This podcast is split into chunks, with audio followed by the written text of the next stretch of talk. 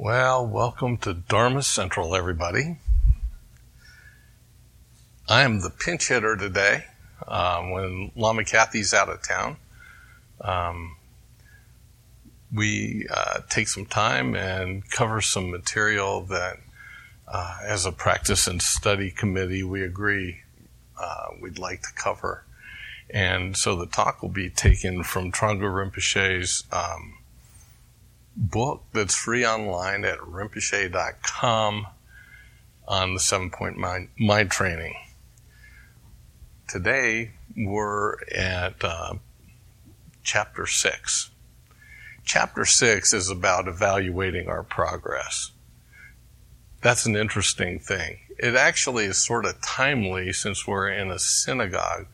We're about to enter the High Holy Days, and we're about to have a least one, I think one Sunday elsewhere because it'll be in the High Holy Days. I think that's in two weeks.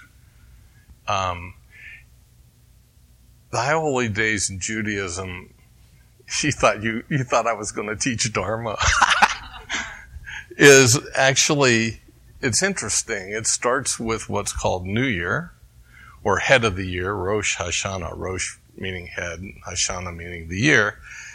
And it's unusual in that most New Year's in most cultures are celebrated sometime just after uh, the winter solstice when the sun is coming back. And here we're celebrating right around the fall equinox. Completely different. Um, in fact, it's about to get darker, not lighter. I asked a rabbi about that once, and he said, the reason we celebrate New Year in the fall is that's when the harvest time was in the Northern Hemisphere, um, where all this culture kind of developed. And at New Year, what we do is we harvest what we've been growing all year, and we evaluate how good we have been. We evaluate if we've been good farmers, whether we've gotten good fruits and vegetables and grains and so on and so forth. And and after evaluating, we start over. And when we start over, how do we do that? We do that as the sun goes away. We become more quiet and more contemplative, and we really take it in. And that's sort of the spirit, actually, of the sixth point of mind training, is like, okay, we've gone we've gone through these first five chapters, and we've absorbed a lot of stuff, or we haven't. We've practiced a lot of stuff, or we haven't. But we've got some result, and it's a it's an encouragement. This chapter is an encouragement to look at that result and really give a close evaluation and analyze it a little bit and decide what's next in order to continue growing and changing and improving. Um, so that's, that's sort of the spirit of this, of this moment. I kind of, I kind of like it, uh, because I think along the line, what tends to happen is, is we meditate.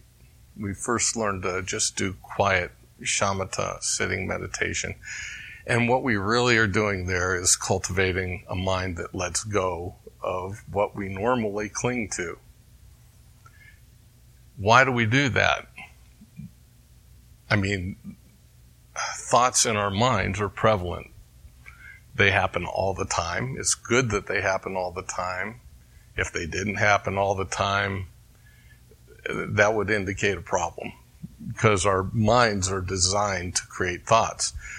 The issue is more our relationship to them. And that's what we'll be looking at today in terms of um, how we evaluate our progress. What's our relationship to stuff? How has it changed? In the Dharma, um, we tend to look at things from the point of view of the The Buddha being the physician. We're sick, okay? First of all, we're all sick. Um, the Buddha is the physician. The Dharma is the medicine. And as we take the medicine, we hope to get better. And what does get better mean? Well, get better means that um, suffering disappears. It's just like being physically ill and taking medicine. You've been suffering because you had a sickness, and you take the medicine, you get better. The suffering goes away. Uh, the Buddha Dharma is particularly about all the suffering we cause ourselves because of the way we relate to whatever appears in our life um, through our mental processes. So the teaching is, is that there are three poisons.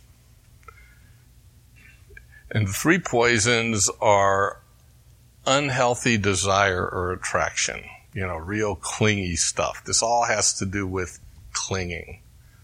Or mental aversion, or we get angry because there's stuff coming at us we don't like, and we get pissed about that because everybody knows we're supposed to be living heaven on earth. Ha, ha, ha. Joke's on us. The more we cling to that idea, the worse it gets.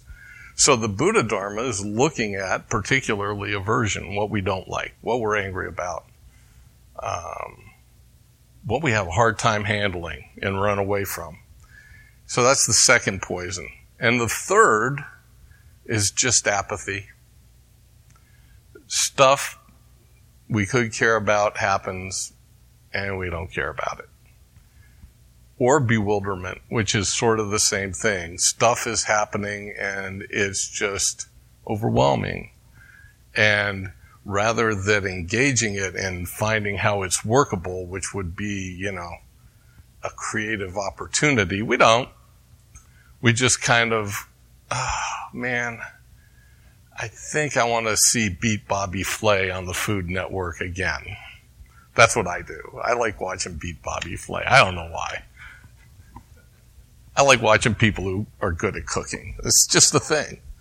Um, so in mind training, what we've gotten so far in the first five points um, are a bunch of tools we can use, a bunch of methods we can use to train our minds differently, to do, to be different. Um, one of our teachers, what some of these things are a little odd. I mean, one of the main teachings that we've gotten, Daryl covered uh, a couple times ago, is this meditation called Taking and Sending, where, where, you know, first you do a little bit of quiet sitting meditation and cultivate this mind that lets go. And then you use your imagination to see someone in front of you or some group in front of you that is uh, suffering. And rather than just praying that their suffering would go away, you say, I want to take that on myself and remove it from them and let it enter me. And may they have all my happiness and my joy and all the blessing in my life. So we're giving away that which we would normally cling to and taking on that which we would normally avoid. This is the core of altruistic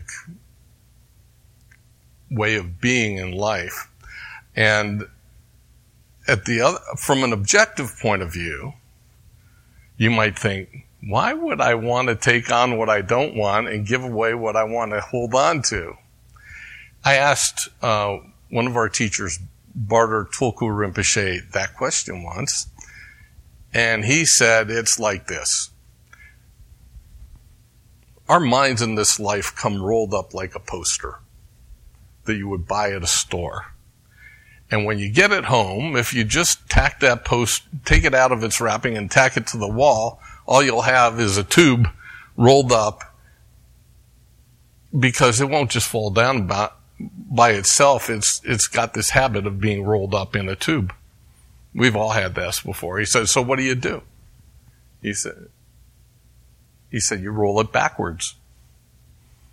You literally roll it in the opposite direction, which isn't just saying, I'm going to straighten it out.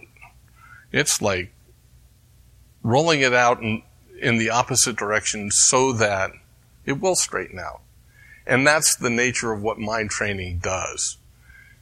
You should never, ever think that this training is about um, that this training is about something other than actually changing the way we relate to life, because that's what it is. When football teams, which we're about to engage in now, run through tires in the practice field, it isn't because there are tires on a football field. It develops agility and strength and quickness and things like that. Well, the Lojong teachings are here to develop agility and strength and quickness in our minds. All right? So the the the quintessential way of evaluating our own practice is, how are we doing on selflessness? What do we mean? Well, all of us walk around, I would wager, at least I do, thinking I'm pretty important, and what I feel is important, and what I, I want to get away from is important, and so on and so forth. And it's only rarely that I really, really think about what's important for others first. It's not that I don't think about that, but I mean really first. And Trungpa Rinpoche says, the way you know you made some progress is you think about others first. And you put yourself literally below others.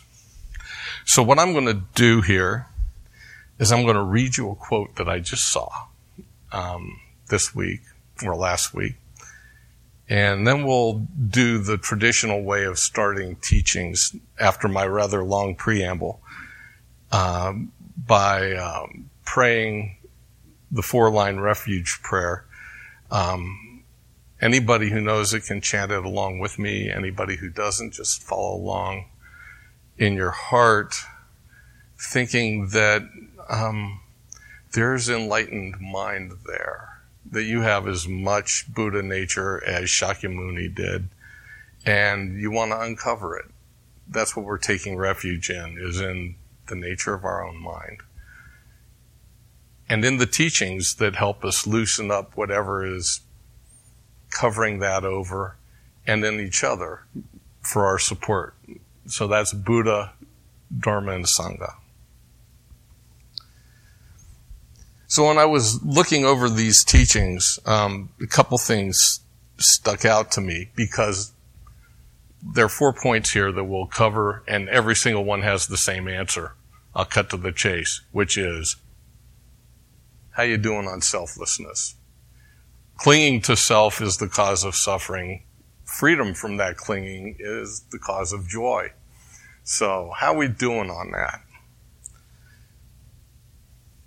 Well, we're afraid to let go of this self. What will happen? What will happen to me? Well, there's that me again.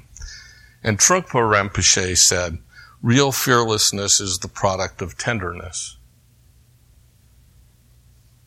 It comes from letting the world tickle your heart, your raw, beautiful heart. You're willing to open up without resistance or shyness and face the world. You're willing to share your heart with others. That's as good a description of what selflessness from the Dharma perspective is that I've ever read. And then there was uh, something I read from Akong Rinpoche, who was actually his partner when they first brought Buddhism to the West. And this was an exhortation of people coming out of retreat, actually. And he says, my hope for you is that when you come out of long retreat, you will be the humblest, not the proudest, of people. If any of you wants to parade as a lama, I don't want to know you anymore. You should be like a broom, the lowest, ready to serve and be of use, whatever is needed. No matter how dirty you get, as long as you can be of benefit to someone. He's, he said that to the um, first, the nineteen eighty-four class of um, the first long retreat at Sami Ling, uh, I was really moved by those things. So I hope I hope they were moving for you too. And with that feeling, let's um, chant the four-line refuge prayer.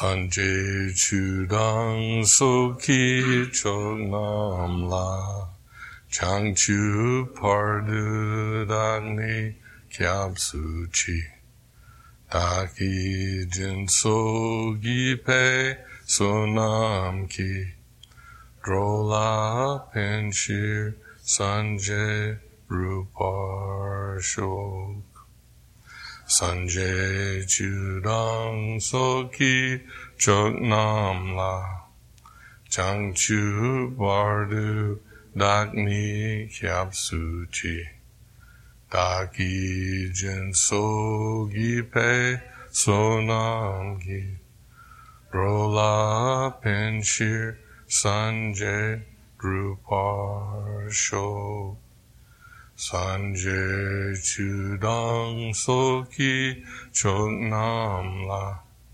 Changchu Pardu Dagni Kyab Suchi Daki Jin Sogi Pe Sonam Ki Drola Penshir Sanje Drupar Shod. Thank you.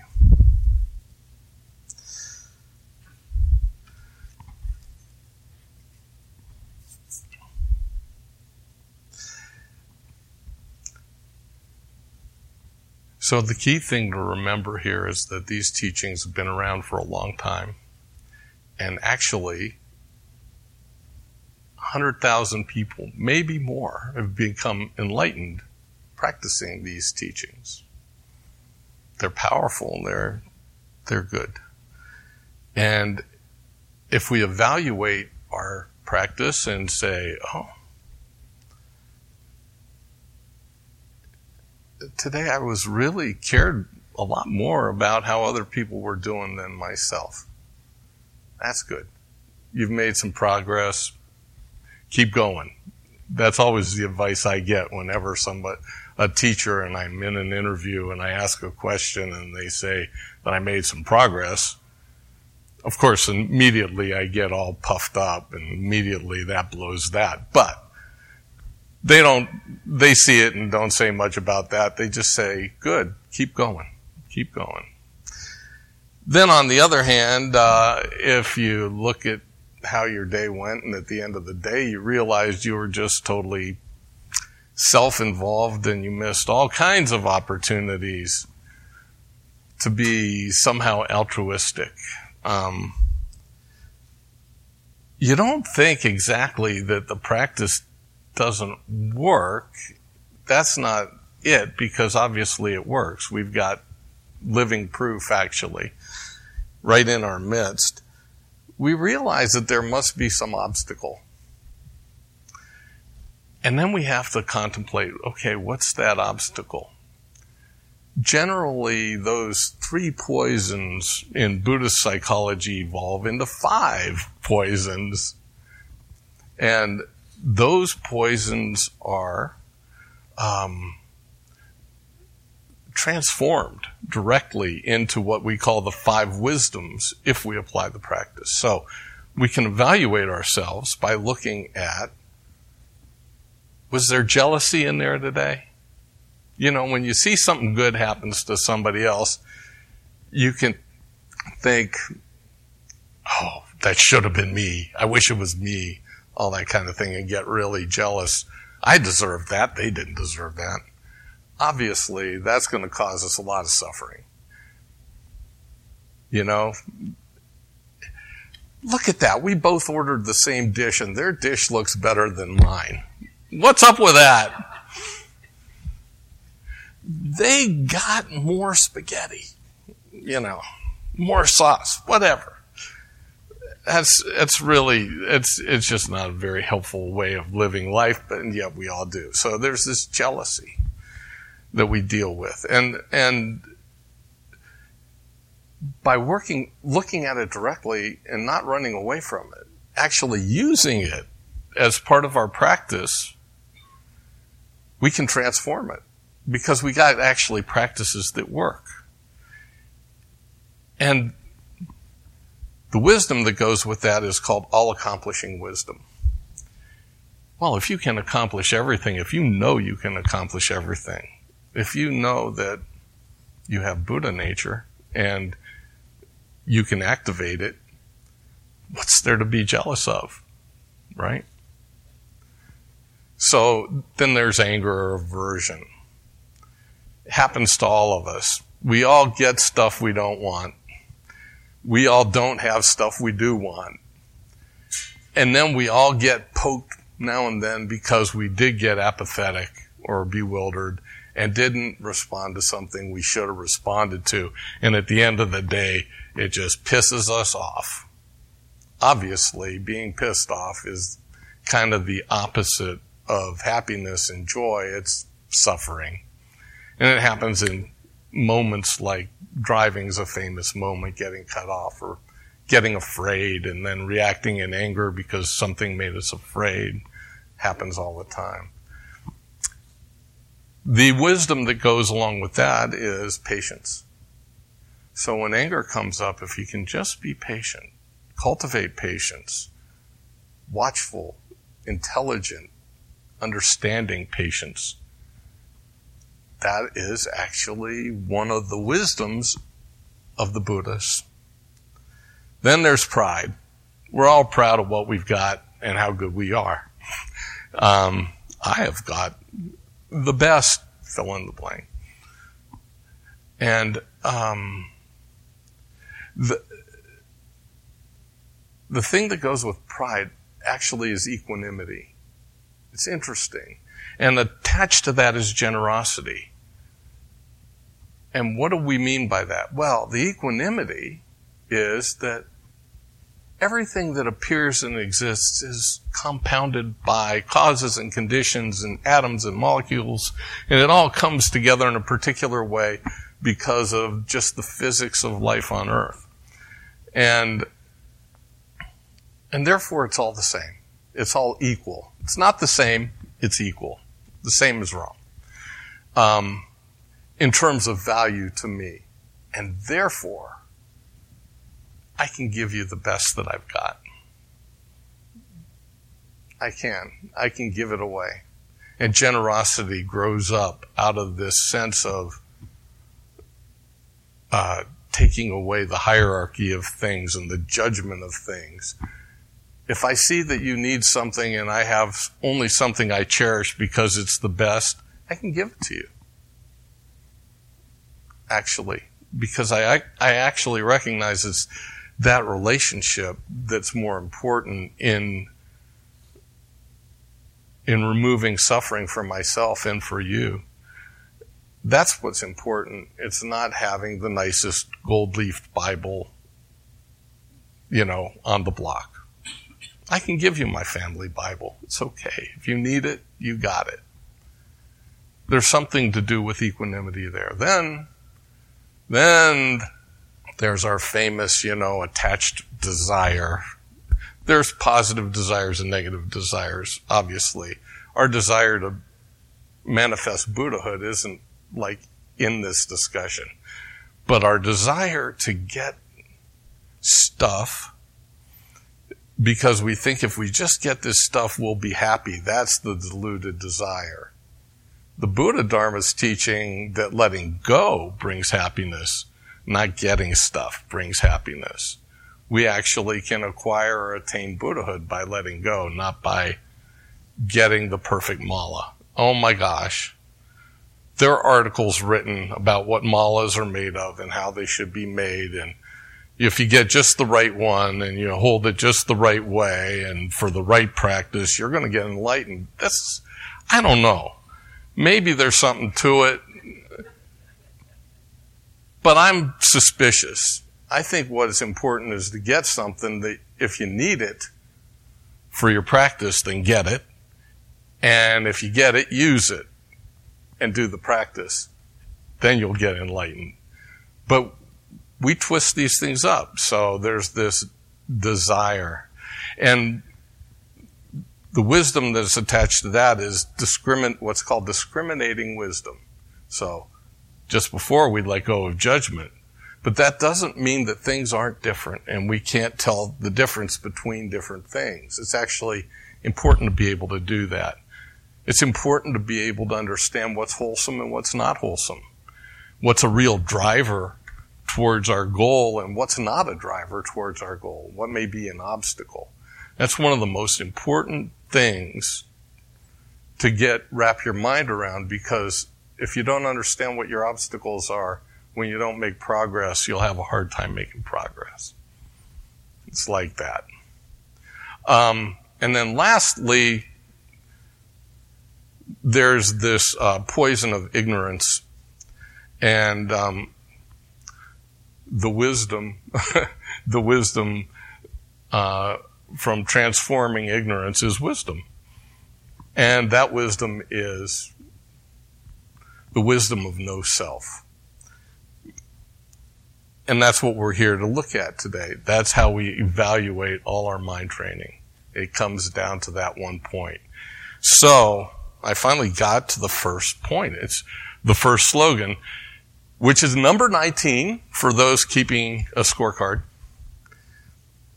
which says, all the Buddha's Dharma converges on a single point. That's the single point.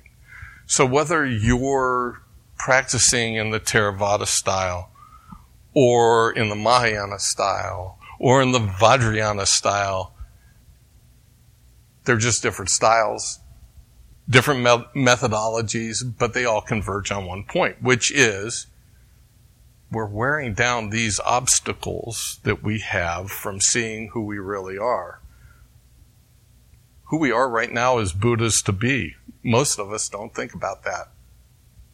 It's good to look up, look at yourself in the mirror in the morning and say, I'm a Buddha to be. And then be watchful all day long to see what what obstacles to seeing yourself that way are. What do Buddhas do? Well, you know, I read a little piece on uh, the first Jawa Karmapa and how he attained Buddhahood in his lifetime. Turns out he had a hut that was alongside a cave up in a mountain. And he got instructions for practice from his guru, Gampopa. And he went into this hut, which was so small, it didn't have room for him to lay down in it. He had to sit up. And he sat up and he practiced for years and always, always, always kept in the forefront of his mind that he was doing this for the benefit of others. This is really hard, rigorous stuff. His teacher told him to do it. He did it because he realized he didn't have insight and his teacher did. And he kept in the forefront of his mind that all the hardship that he was going through was in some way to benefit others. And son of a gun, he achieved enlightenment and he began to spread the teachings that actually we are studying here in this place. He established the Karma Kagyu lineage. It came from him following his teacher's directives and going through it for the benefit of others. So there's this subtle point about why, okay, I'm doing this for my enlightenment to be free of suffering. Why? Why? It's because we need to be enlightened to really and truly be able to benefit others completely and thoroughly and really help remove at least something that's in the way of them being free of suffering. That's the whole deal. Um, and all the, all, all the Buddhist practices or all the Buddhist Um, lineages agree on this point. that we reduce or eliminate the clinging to a self.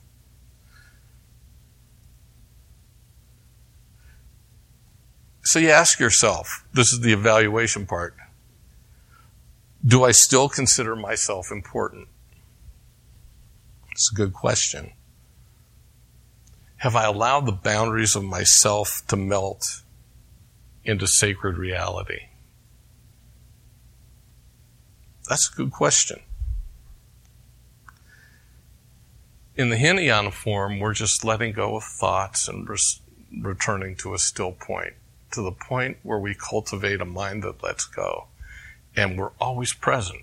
So whatever comes, like fresh insight, can pop into our minds and we might know what we're doing. Maybe.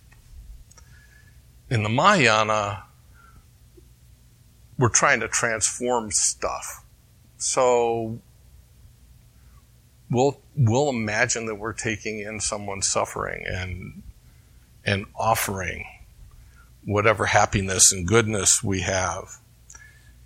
In the Vajrayana, we dissolve the boundaries of ourself and imagine ourselves as one form or another of the Buddha, complete with all the activities spreading out within the whole mandala of the Buddha, which means all and everything. It's, nothing is untouched. Um, It's a gradual process, and one thing builds on another. First, you need to have a mind that lets go. So, yep, you got to get on the cushion. You practice every day. Um, I get real rusty and um, have a mind that clings instead of a mind that lets go if I let too many days go by without getting on the cushion. Then I have to practice because I am basically selfish. I have to really practice thinking about myself as somebody who's here for the benefit of others. As, as Akong Rinpoche said, not the llama, the broom. Um, yeah, I like that image a lot. And there are practices for that that we've been going over.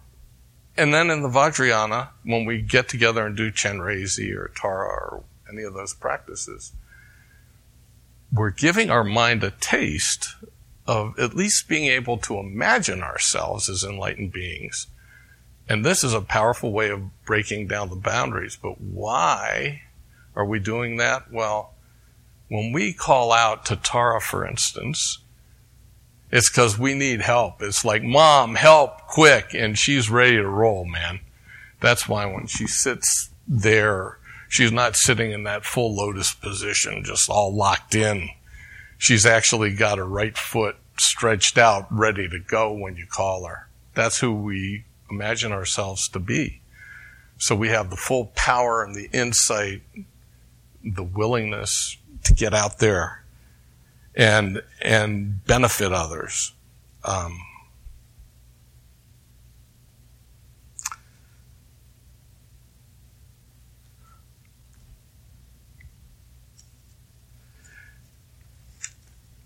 There's this story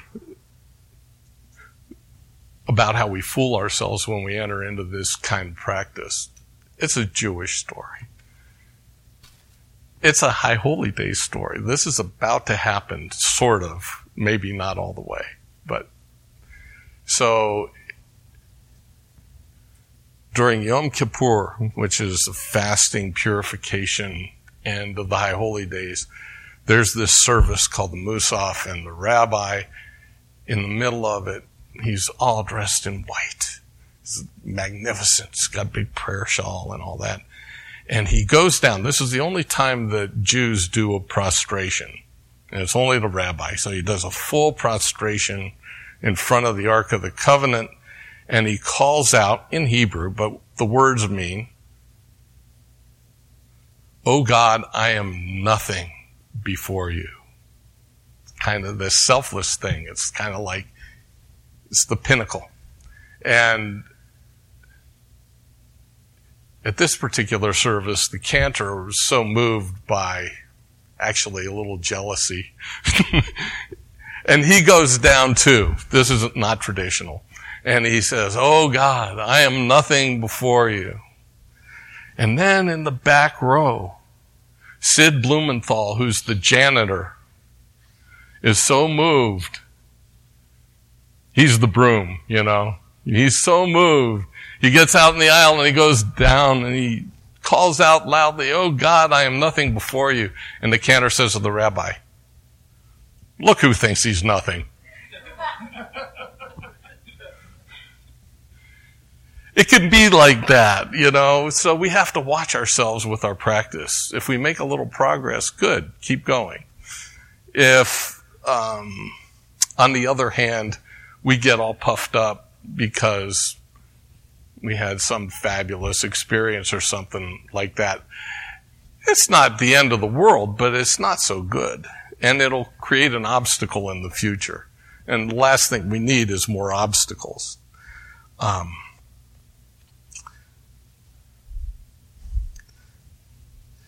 Serlingpa, who was the origina- originator of these teachings, uh, as far as we know. They may go back before him, but he is the one that we know uh, kind of put them all together, said that planting a seed of bodhicitta, bodhicitta is awakened mind, that's what we're all working towards here, does not grow well in soil that is too clean. It grows much better in soil that is dirty and fertilized. And that's what I mean. This evaluation is important. We got to actually see not... We should be encouraged about any progress we have, but we should rejoice over the dirt that's still there, because it's through these practices that we transform that and we actually grow. Um,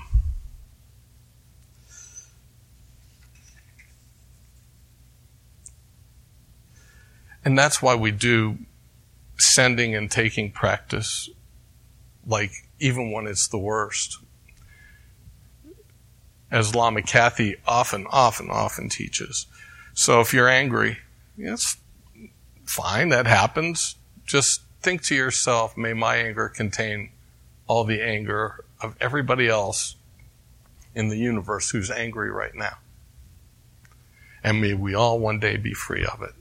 You can say a little prayer to yourself. So now you've used your anger, your dirt, to actually train yourself. And if you do this enough, and frankly, that's a thing that I can do all day long because I'm always having flare-ups of one kind or another.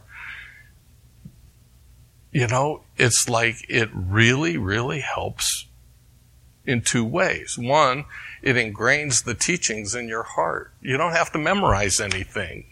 It's in there. It becomes the habit. It's the way the poster's getting rolled backwards so it hangs straight. Creating a new habit. That's one way. The other way is changing a little bit the aspiration, the attitude, from being self-centered to being altruistic. And that's ultimately, ultimately the key, is that we're aimed towards altruism. Um, the twentieth slogan is, of the two witnesses, attend to the principal one. Well, who are the two witnesses? There's me with seeing me from inside of me. Me, me, me, me. This is what this whole talk's about. And then there's you seeing me. And you may think anything. You may think that I'm just wonderful or something like that. Or you may think I'm really blowing this talk or something like that. Regardless. The one you have to rely on is inside yourself. Only you can know your own motivation. Only you can know your own aspiration and intention. And so you have to check those things as part of this process.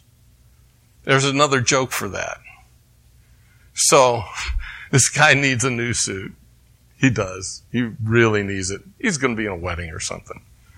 And everybody says, it's like Donald Trump, everybody says so, that this is the greatest tailor that you could ever go to. You see his clothes, they're beautiful. So he goes to the greatest tailor anybody could ever see, and they take the measurements and starts to get fitted, and he comes back for a fitting a week later, and he makes marks on the clothes where they got to be, you know, like sewn and changed and make a perfect fit. Beautiful fabric. Oh my gosh. Third week he comes back, suit's all ready. He gets in front of that three-way mirror where all you can see is me, and he puts on the suit and is absolutely horrified because there's a lump of fabric hanging out here and there's another one here. He looks like a hunchback in the jacket, and he says, this is disgusting. This is horrible. I, this is not a good suit. How could you have done this? And the guy says, this suit fits perfectly. He says, so the pant leg's a little long, just, and, and the butt's got too much fabric in it. So just grab a handful of fabric here, like this, and just hold it. And the jacket's a little loose there, so grab it here. Lean, yeah, lean that way so the shoulders are even. And yeah, see, now it fits perfect. Looks great. And the guy goes, actually, he buys it. He goes walking out in the street after he pays for it. And there are two little old ladies compassionately looking at him and saying, oh, look at that poor crippled person. And the other one says, yeah, but the suit fits him perfectly. And that's how we are. We have this, you know, this self that we're getting rid of with all our preferences and all our habits and all that. This is the suit that we're in. The guy that actually walked in the tailor looking for the suit, who was upright and kind of okay, that's sort of our natural self, our Buddha nature. So as we start working on using these practices to wear down the obstacles, to wear down this like false self. I think some psychologists call it that, or small self, or whatever. This um, self-image that we have. It's we're just we're just getting out of an ill-fitting suit. That's really the way to see it. That's what it is. We're getting it out of an ill-fitting suit. Um,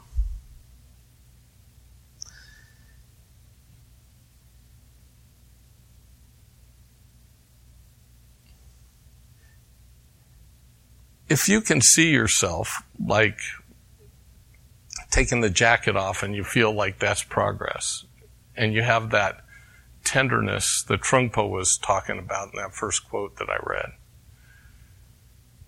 and you can see a little progress, that's good. But even if you don't feel that way, that's okay too. If you um, can just recognize these are really precious teachings. And one day, I hope I can get into them. One day, I hope I can progress enough that I can begin to incorporate them in my life. That's good. So when you evaluate yourself because you've got an ill-fitting suit, don't be harsh. Be tender. Be tender-hearted towards yourself. You're likely to be able to be tender-hearted towards others if you, if you are. And again, that's the object of the exercise of relative bodhicitta. The twenty-first and last point, I think it's the last point. No, there's a twenty-second point, sorry. Um, the twenty-first point, though, is really, to me, the key thing uh, for understanding how to evaluate our practice. And it says, at all times, rely on a joyful mind. That means just what you think. At the end of the day, when you go home and hit the pillow and you're ready to fall asleep, if you've been able to really be of benefit to somebody, you're probably going to have a joyful mind. you'll be happy that you could help. Seriously. Um, somebody this week said, uh, we ought to erect a statue in Houston to the average Joe with a bass boat. I loved that. Whoever that average Joe with the bass boat was, whether we erect a statue or not, I promise you at the end of the day, he was just genuinely happy in a very pure way because he was able to help some people, some animals, whatever. It's like that for all of us. And conversely, if we're just terribly self-involved and worried about what's going to happen to me and on my job and do they hate me and do they like me, what am I going to do about this, our head hits the pillow and there's no joy in that. There just isn't. So we have to mindfully live. We have to watch our minds. And the more we employ these practices of mind training, frankly, the more joyful we'll get. It's not a bad bargain. If, on the other hand, we're not... You got to be genuine about that, though. If, on the other hand, we don't have much joy, okay, then there must be some obstacle from that teaching, for that teaching can't sink into me. What's in the way? We have to look at that. That's part of this evaluation process. So look for the obstacles. And then... use the practices to transform them. They're the dirt. Good. Find those things. They'll become good fertilizer. Um, and when you start finding good fertilizer and recognizing it as such, so even when bad stuff happens, you're happy. That's pretty cool. Because this is an opportunity for transformation again. Um, the twenty-second The twenty-second point is, if you can practice when distracted, you are well-trained. And I think that speaks for itself. It's what we're all working on. So at first we got to roll the poster backwards, but eventually the thing just hang, hangs straight, which means that no matter what comes up, somehow you react with a kind of bodhicitta. You react with some kind of altruistic mind rather than what's going to happen to me. Then you know you're well-trained. Um, when you look at yourself that way and you realize you're not well-trained yet, like I do, um, it's disappointing.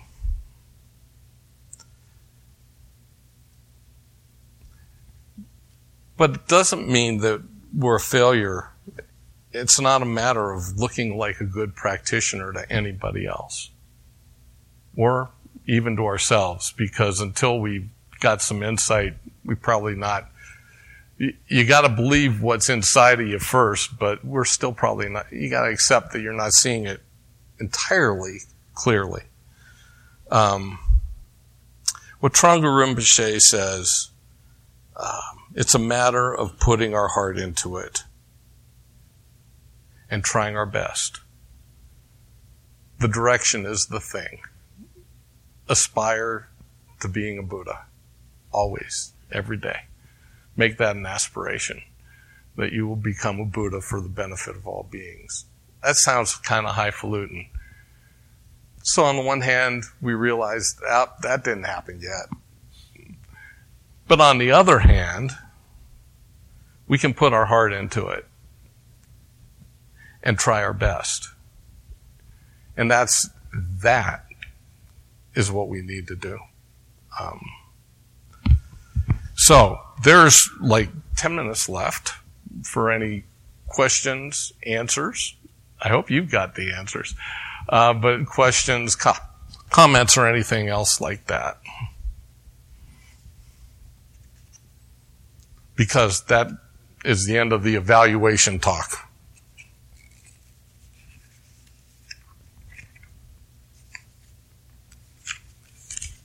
No questions? No comments? Well, thank you. Well, I can read you a story if you want. I have a story. It's called Perfect Joy. It's from yet another religion. Um, it's one of my favorites, actually. So I brought it with me. And I thought this might happen. So try this on. Have you all heard of Saint Francis of Assisi? All-around great guy. Uh, and this is a story uh, about him that was written like a long time ago, thirteenth century, right when he was alive. So he and um, he and his attendant, Brother Leo, were walking through the countryside, and he said, "Brother Francis, what is perfect joy? Oh, and by the way, talk about a broom. Francis always was a brother. He never became a priest." He's an actual example of what Akong Rinpoche was talking about.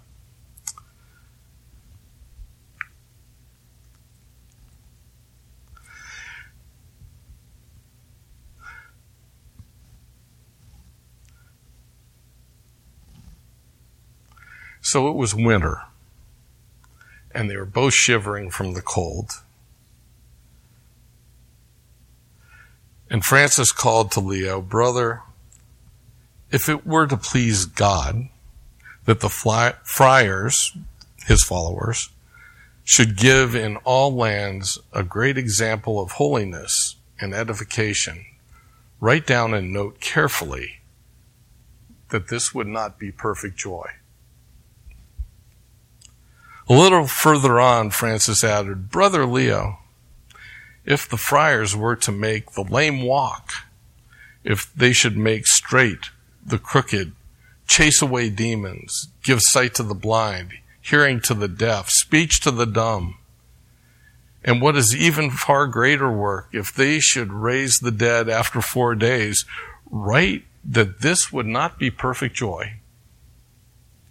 As they walked, Francis kept adding to his litany, describing places where perfect joy would not be found.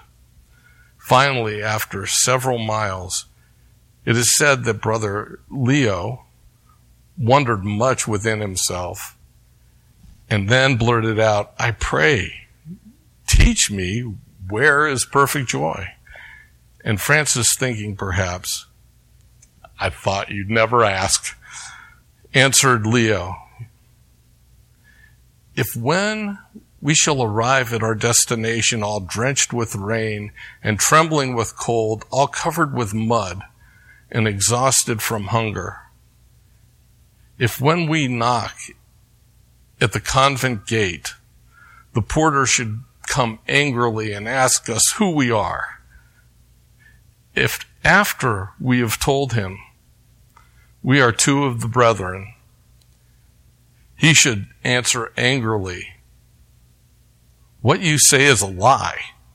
You two are impostors, going about deceiving the world and taking alms from the poor. Be gone.' If then he refuse to open to us and leave us outside, exposed to the snow and the rain, suffering from the cold and hunger until nightfall, if we accept such injustice, such cruelty, and contempt with patience, without being ruffled and without murmuring, believing with humility and charity that the porter really knows us and that it is God who makes him speak thus against us, write down, Brother Leo, this is perfect joy." Francis wouldn't leave it alone, adding further, "And if we knock again and the porter comes out in anger to drive us away with oaths and blows, as if we were vile impostors, saying, 'Be gone, miserable robbers, for here you shall neither eat nor sleep.' If we accept this with patience, with joy, and with charity, O Brother Leo, write that this is indeed perfect joy.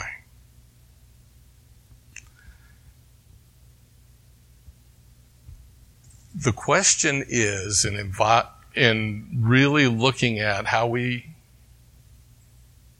evaluate our mind training, because Francis was obviously pretty hardcore. Um, but let's simple, simplify it, cut into the chase. I have this question I ask myself. Who is whining?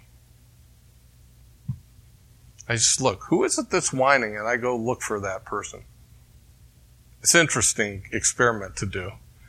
Um, because, you know, it, it, maybe not outside because it's not pretty, but inside I'll whine.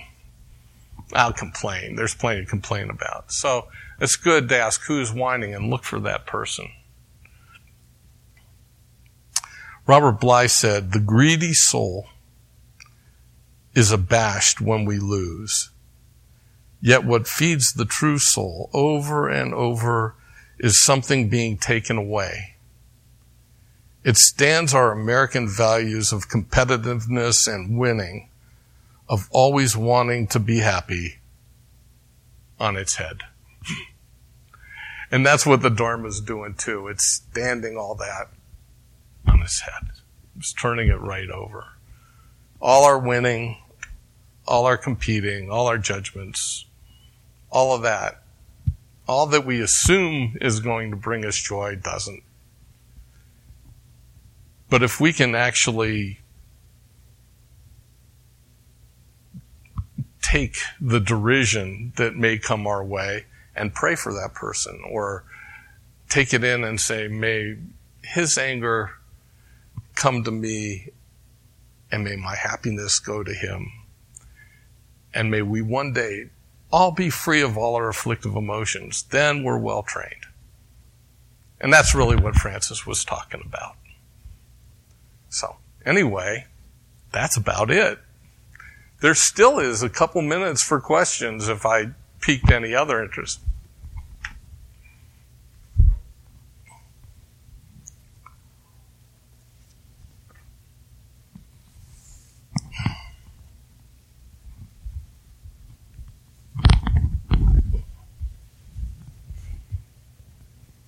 Thank you, Eric, for your teaching. Good to see you, Yi. Uh, yes, I made it this time. I can't hear you. Uh, sorry. I made it this time to the teaching, so uh, I don't know what that means. But so all these teachings you gave us for today, the four of so I lost track, four or five of them. Yeah. So how should we practice as an individual? Because there's so many, you know, it's hard to just go in and saying, I'm going to practice all of these, or can we break down each one? Or you know, I think there's a lot. I think there are is it fifty-seven slogans in all. I think it's the, there's a lot of slogans in mind training. In the eight points, it's broken down, I think, into fifty-seven slogans. So I think you have to see what appeals to you when you read them through and think about them and see, hmm, this this hits the nail on the head. With these, I would just contemplate them. Just take one and really think deeply and evaluate how how you're doing. And are these teachings changing your life in the direction of altruism and selflessness? And that's all that that's all that this whole whole talk was about, was really just evaluating whether you're real self-important still, or whether that's getting less and less, and your sense of of this small, little egotistical self is kind of, the boundaries are loosening, and you're there more for others. Do you contemplate, like, throughout the day, or four times a day? Or that's a good question. So, yeah, here's what I do. I, and I don't... Here's here's the way it is for me.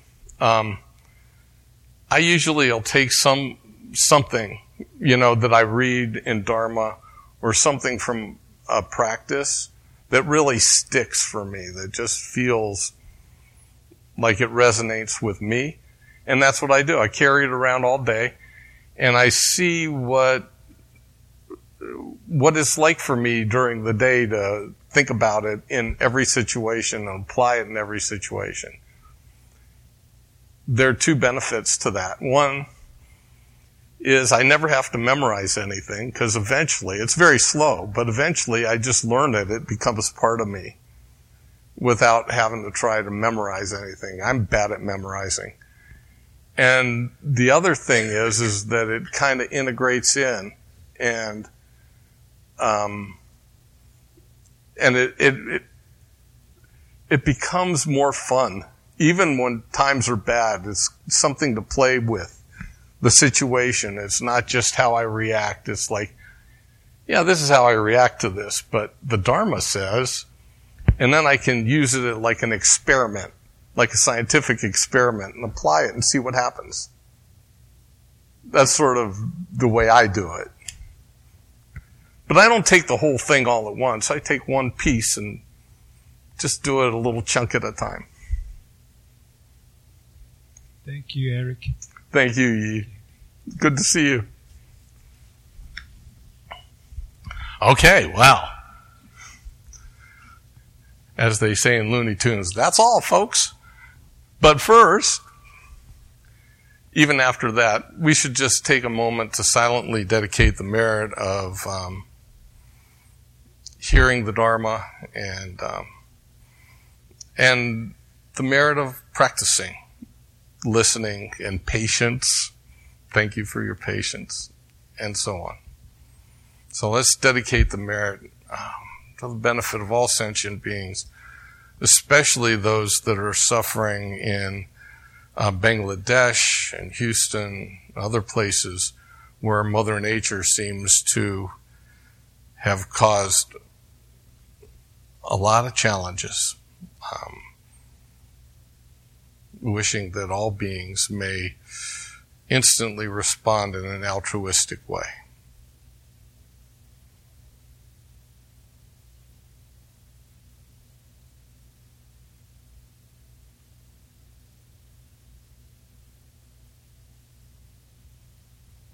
Thank you.